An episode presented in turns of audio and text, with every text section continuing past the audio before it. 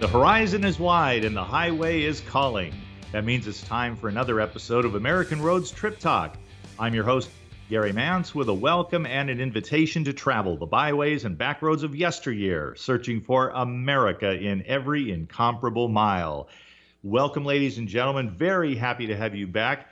Another episode of Trip Talk is here. It's holiday time. We have a great guest today to talk about some great books that he has written. They I don't know if they make stocking stuffers or whether they belong under the tree, but I do think they belong in your library. We'll talk about that momentarily, right after this.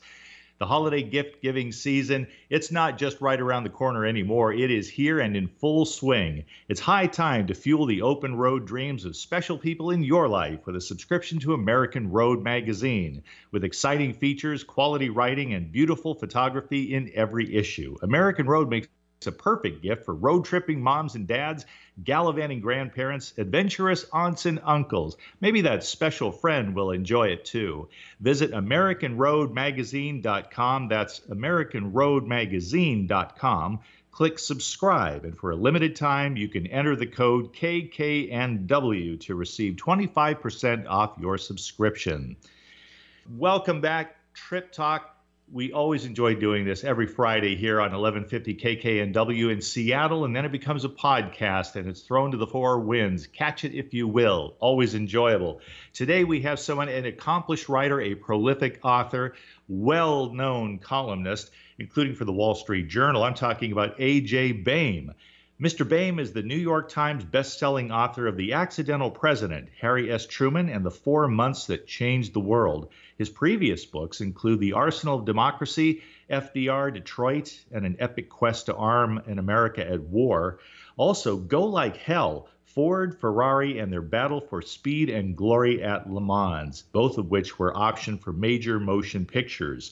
Now he has the book out that you've got to get to. If you're an American Road fan, you love cars, you love the open road. How about 100 Dream Cars, the best of my ride? New York Times best-selling author and popular Wall Street Journal My Ride columnist AJ Baime selects the 100 cars, motorcycles, and other vehicles to fill the dream garage. And a lot of us have those dreams too. Right now, we're going to say hello to AJ Baime. Mr. Baime, I'm so thrilled you could join us today.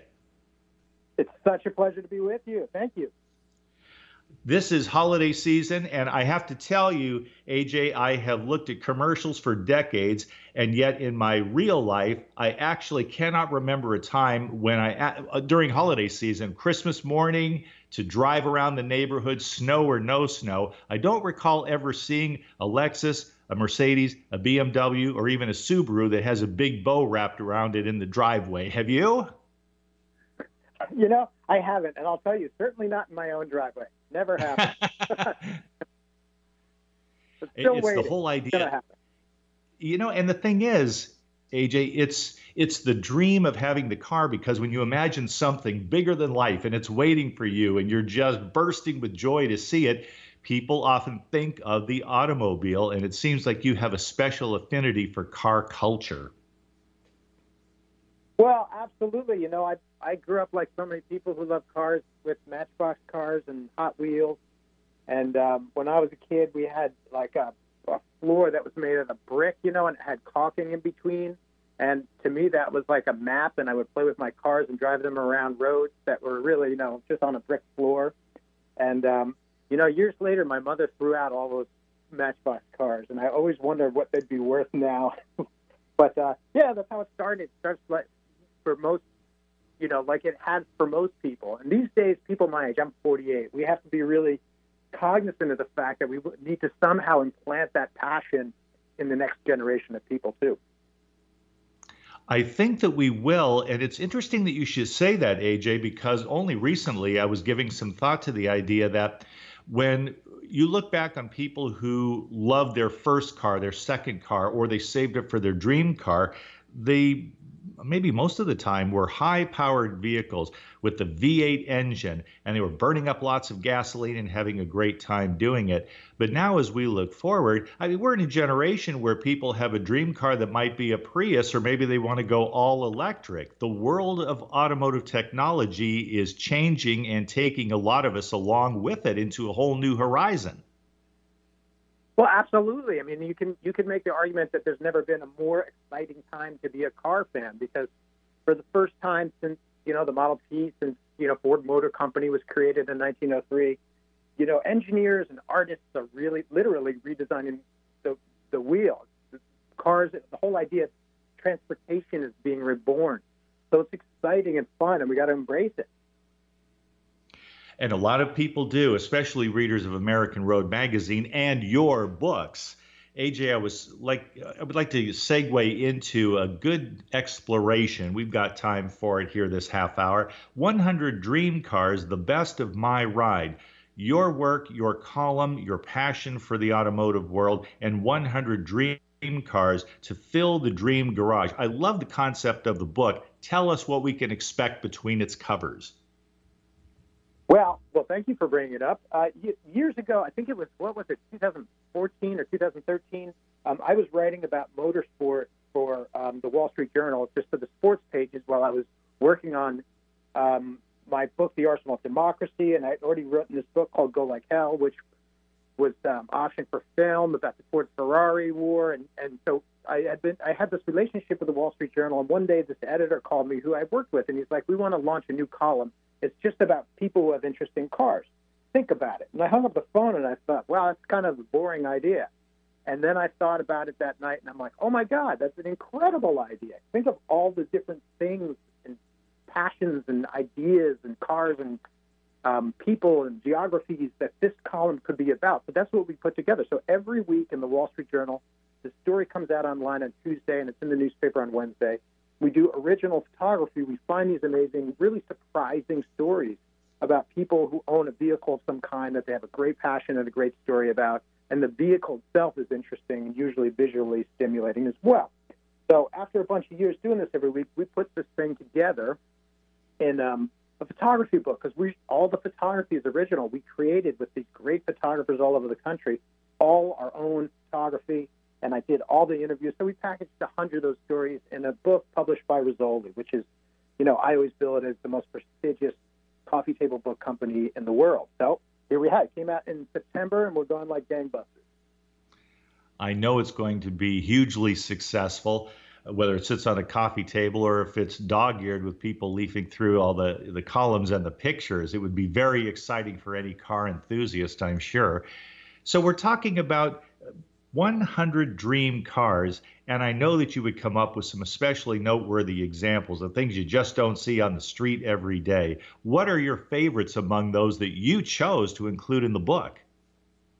You know, that's a good question, and there's uh, there's two, one thing I can say about that, and th- then I'll answer the question. I remember being in the Ducati Museum years ago in, in Bologna, in Italy, and the curator of the museum, I was interviewing him for a story I was writing for the Wall Street Journal, and I said, well, you know, what is your favorite in this collection of racing bikes? And he looked at me and he said, how many children do you have?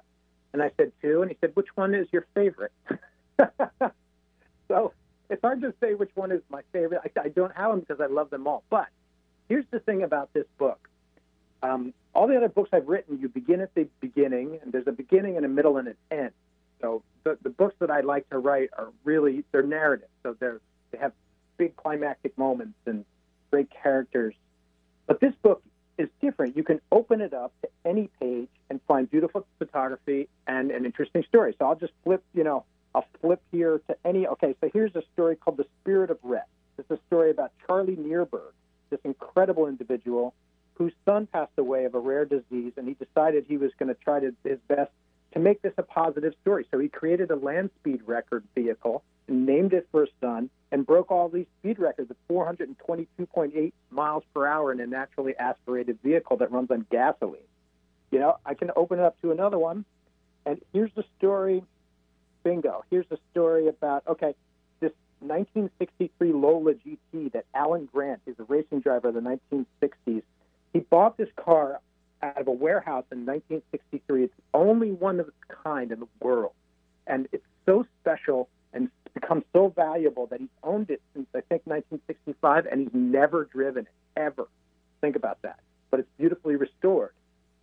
So that's the kind of thing. You know, I have this wonderful story about this woman whose husband passed away, and she uh, took on. She had never driven a uh, a Model T, but she became this Model T aficionado because she was always in the in the passenger seat, and now he was gone, so she became the driver and she became this expert. And then there's a story about a guy who bought an R8 in the middle of the night on eBay, and uh, the next thing he knew, the car was being delivered to his house, and he regretted it, but he fell in love with the car. That kind of thing. So each story is very it's surprising. You know, it's got to be something that you wouldn't expect. I've got one of my own I'd like to mention. That's the story of a pizza delivery man who dodges polar bears in his Hyundai in Barrow, Alaska. Now, I live in Sarasota, Florida, so this isn't a very likely scenario in my life. That makes me all the more eager to read about his story. What is that about? Well, I'm glad you brought that one up because, you know, it, firstly, let me say this as an aside Sarasota is wonderful, man. I spent some beautiful time there. I have an uncle who lives in Sarasota. He used to be the commodore of the Sarasota Yacht Club. It's a beautiful, beautiful place. So congratulations to you. But that story, we were sitting around thinking like we have to always come up with stories. It's like I was just saying. Each column has to be surprising. You open the paper and it has to be really something unexpected. So we came up with this idea like who who delivers pizza in the northernmost place in the country. What is his car like? Because he has to drive around. So first we figured out what is the northernmost town in North America or in the United States of America. It turned out to be Barrow, Alaska. So I went online and I found a pizza shop in Barrow, Alaska, and I called over there and I got the guy on the line who delivers pizzas. And so we sent a we had to fly a photographer across the frozen tundra to get there. And um, and the, the, again, the photography is amazing. And this guy he just drives a Hyundai, but it's so interesting to look at the pictures because of the scenery in which we took where where we took those photos. Oh, that would be just amazing. Also, congratulations on having a bigger budget than me. Flying a photographer you know, across the tundra. that's amazing. It's only time, only time in seven years of writing this column we did that because we got scolded by the bosses for spending the money. so we were never. I can understand that. that. They'll pinch a penny. There are so many yeah. cars, AJ, that there are so many cars that are iconic and attached to a particular year in memory. People talk about the 57 Chevy, of course, the 62 Corvette. How about if, if you're in the high priced market, the 87 Lamborghini? People will remember a time by the car that they drove, no matter how humble the car may be. I still remember my first Oldsmobile when uh, my dad got that for me right after I got my license. And it was with me for, you know, it was, it was too big for my requirements, and my friends used to call it the gunboat. But I have this soft place in my heart for my first car, like anybody else. When we talk about these cars attached to years, the thing that makes me curious, AJ, is what is it about that year that the designers envisioned a car that would be capable of being attached in memory in people's hearts, frankly, about the 57 Chevy, the 62 Corvette, not just any Corvette, but that Corvette, for example? Well, that's a wonderful question. And I think that question really gets to the heart of what makes some cars very special because you can build a car and market it and it can be beautiful and it can be stunning and everybody can love it. But how does one car become an icon? Usually the answer to the question is a vehicle can become swept up in in in the convergence of historical forces, right? So, for example, uh, okay, the Beatles. Think about the Beatles. If the Beatles were playing, you know, came out with the White Album today, what would happen? Would people like the record? Would it? Would they become the most famous musicians ever? Probably not. But that record hit at a specific time in a specific place that it rode this wave of converging force, historical forces. So here's another example. If you turn to My Ride, this book, page 83, there's a 1967 Chevrolet Camaro that we shot with its owner underneath the Golden Gate Bridge. Very beautiful. But the, what is it special about the 67 Camaro? Well, you have this whole Ford Mustang thing that happened beginning in April 1964, I believe. And Chevy had to come out with something that could compete. And so 67 was the first year, if I'm not mistaken, of the Camaro. And it sparked this war between the Camaro and the Mustang, the Chevy and the Ford, that people are still talking about today. And you still see this, this rivalry played out on our roads anytime you get in a car and go driving around on a highway. So that's that that's kind of what I mean. So yeah, there you have it, the first year of the Camaro.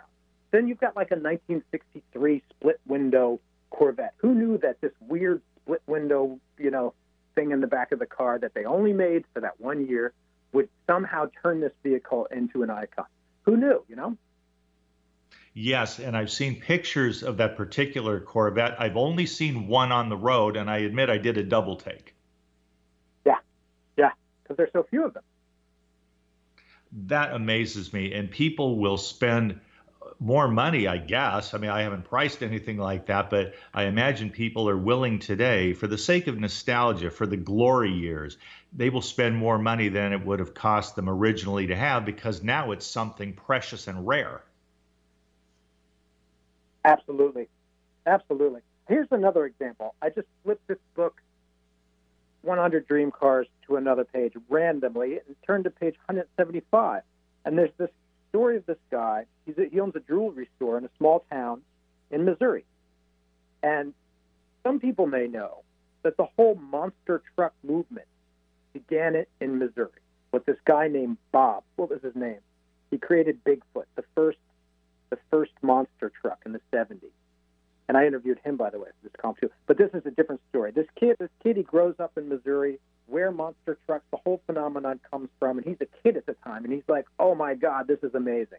And you know, years and years later, he lives in a small town, and he's a jewelry store owner. He's finally at the point in his life in his 50s where he's got a few bucks, and he happens to see online that one of the monster trucks that he remembered from a kid called it was called High Roller Two, um, was up for sale on eBay for eight grand. And so he bought it and had it restored. And so now this jewelry store owner owns one of the original 1970s monster trucks, and he drives it in his town parade, and he loves it. And the whole town thinks it's the greatest thing ever.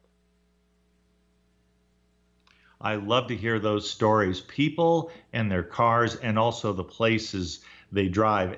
You know, I I have to admit I'm a little on the cautious. I have a lot of native caution, AJ, and if I had something that was that superb, I would be very careful about where I drove, and especially if I had to leave it alone for any length of time. It would probably have to be in the possession of somebody that I knew I could trust implicitly to take care of my baby, you know? Absolutely. Last week's column, um, not this week, but last week, we had a gentleman in there who owns a Koenigsegg Agera RS, which is the fastest model production customer car ever produced. 277 miles an hour or something like that. And I asked him, I'm like, what is it? You know, that's a $4 million car. What's it like to drive that down the street? Don't you get nervous? And he said, yes, I feel very comfortable driving the car. But when I'm driving it, everybody wants to photograph me. So people all around me are driving their cars and aiming their cell phones and taking pictures of me in, in like while we're driving. So yeah, I can see how you know. Be careful what you wish for. It's kind of what you're getting at. Absolutely. I would love driving that car. I'm not so sure I would be comfortable parking it. that is amazing. Yeah. And the book, again, is 100 Dream Cars, the best of my ride, a column by A.J. Baime in the Wall Street Journal. The car aficionados love this column. I'm sure they wait for it every time. And the book itself is a collection of stories profiling 100 beautiful vehicles and their owners. It's the ultimate gift book for car lovers, and what better time to pick it up than for someone you love, the car nut in your family, or for yourself at Christmas time. AJ, I'd like to, uh, and I do also, my compliments to you because you, you think this book is taken seriously in car circles. Mario Andretti wrote the foreword. Enough said about that. That's fantastic. Mario, so AJ, and I mean that's an honor. That's terrific.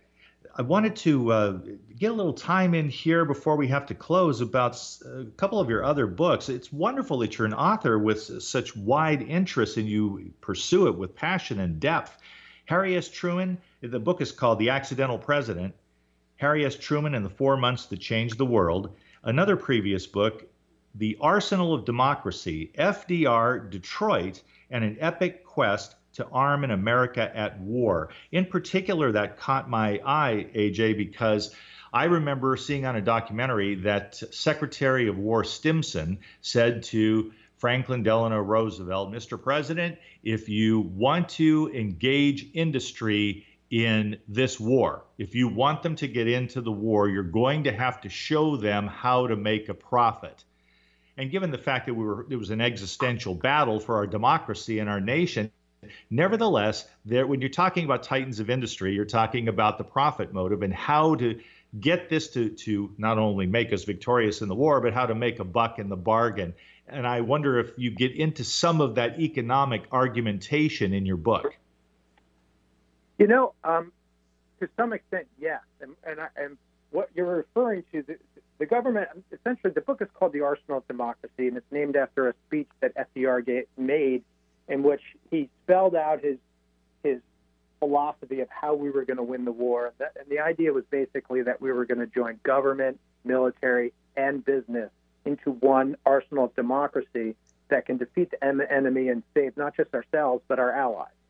And um, to get business to function, uh, um, they, they came up with this idea called cost plus. So the contract for cost plus, if they went to Ford Motor Company and said, make the B 24 Liberator the most mass produced military aircraft of all time, which is what happened, uh, American military aircraft, I should say, uh, there, there has to, you know, we have to compensate you. We can't just expect you to do it for, for no reason. Otherwise, your business will go under. Um, and so they came up with this cost plus thing. So if it costs $100 million, the government said, okay, we'll give you $100 million plus 8%. And that's how the contracts were all set up. And that's that way there was, you know, no cutting corners uh, to get these bombers correctly because soon enough you're going to have people flying them into enemy territory. But really, what the book is about is it's not as much about the economics; it's about the human story and it, it, it stories, and it zeroes in on FDR and his strategy of winning the war, and ultimately the saga of the Ford family, three generations of the Ford family, and what they did. They built the biggest aircraft factory in the world to make the B 24 bomber, which was at the time our biggest, fastest, most destructive bomber, um, into the most mass produced military aircraft of all time. All the stuff that went right, all the stuff that went wrong, and focusing really on the human stories of these people, these main characters, and their saga that would be a great read. So, too, with another of your books, you really have some dynamic work going for you here, AJ. Go Like Hell Ford, Ferrari, and their battle for speed and glory at Le Mans. This is attracting movie audiences. Here you're talking about clashing titans. Yeah, well, that's the that's the first sort of big book that I wrote, and uh, came out in 2009, and um, it was it was uh, it was such a labor of love at the time, and it's been out for a while, but it's, uh, we're doing very well selling books right now. It's been a lot of fun, and um, that that book is, you know, it's really about these larger than life characters. Because if you, why is it relevant now? If you think about why the Ford Ferrari rivalry of the 1960s is relevant now, it's because the cast of characters is still today the like greatest cast of automotive icons you can think of. Carroll Shelby, and again Mario Andretti as a rookie, and Enzo Ferrari, who created the Ferrari company, and Henry Ford II, who was the grandson of the founder, and then the racing drivers and and the uh, engineers and and um, the you know the whole fascination that the public came to have at the birth of you know big time TV. So it's uh, you know it's one of these amazing stories you couldn't make up if you wanted to.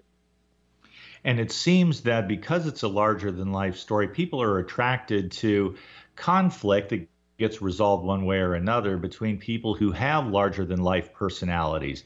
I mean, it's, it's opinions that make horse races after all, but also auto races. So I'm sensing this keen competition that inevitably played itself out on the track and the ultimate track, or one of them anyway. Absolutely. You know, um, motor racing is fascinating to write about because it's not just sports. You know, it's not just a sport. At the time, it was the greatest marketing tool that big industry knew on how to sell cars. So, um, you know, the sport executive Jacque Passino, he once said, "You go to a football game, you get 100,000 people there. None of them wants to buy a bleeping football.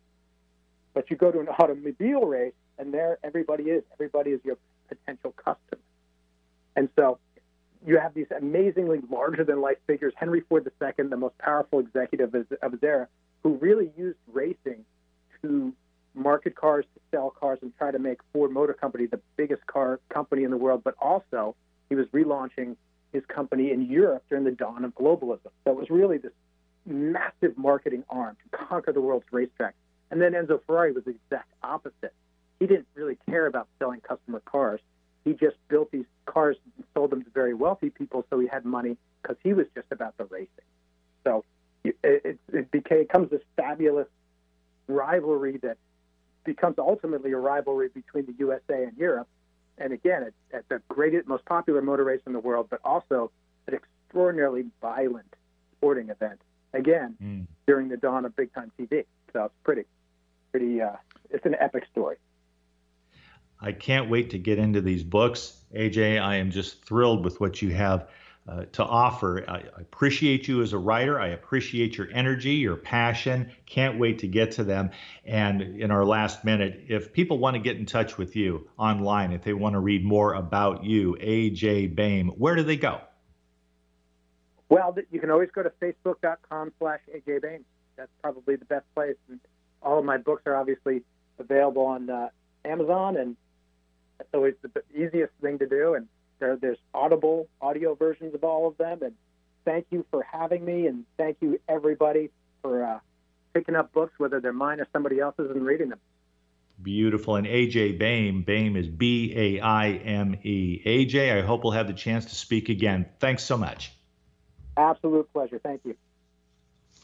Thanks for tuning in to American Road Trip Talk, everybody. Along with Thomas and Becky Repp, co founders of American Road Magazine, we remind you to visit our website, AmericanRoadMagazine.com, to preview the current issue of American Road Magazine. Until next week, drive safely and dream well.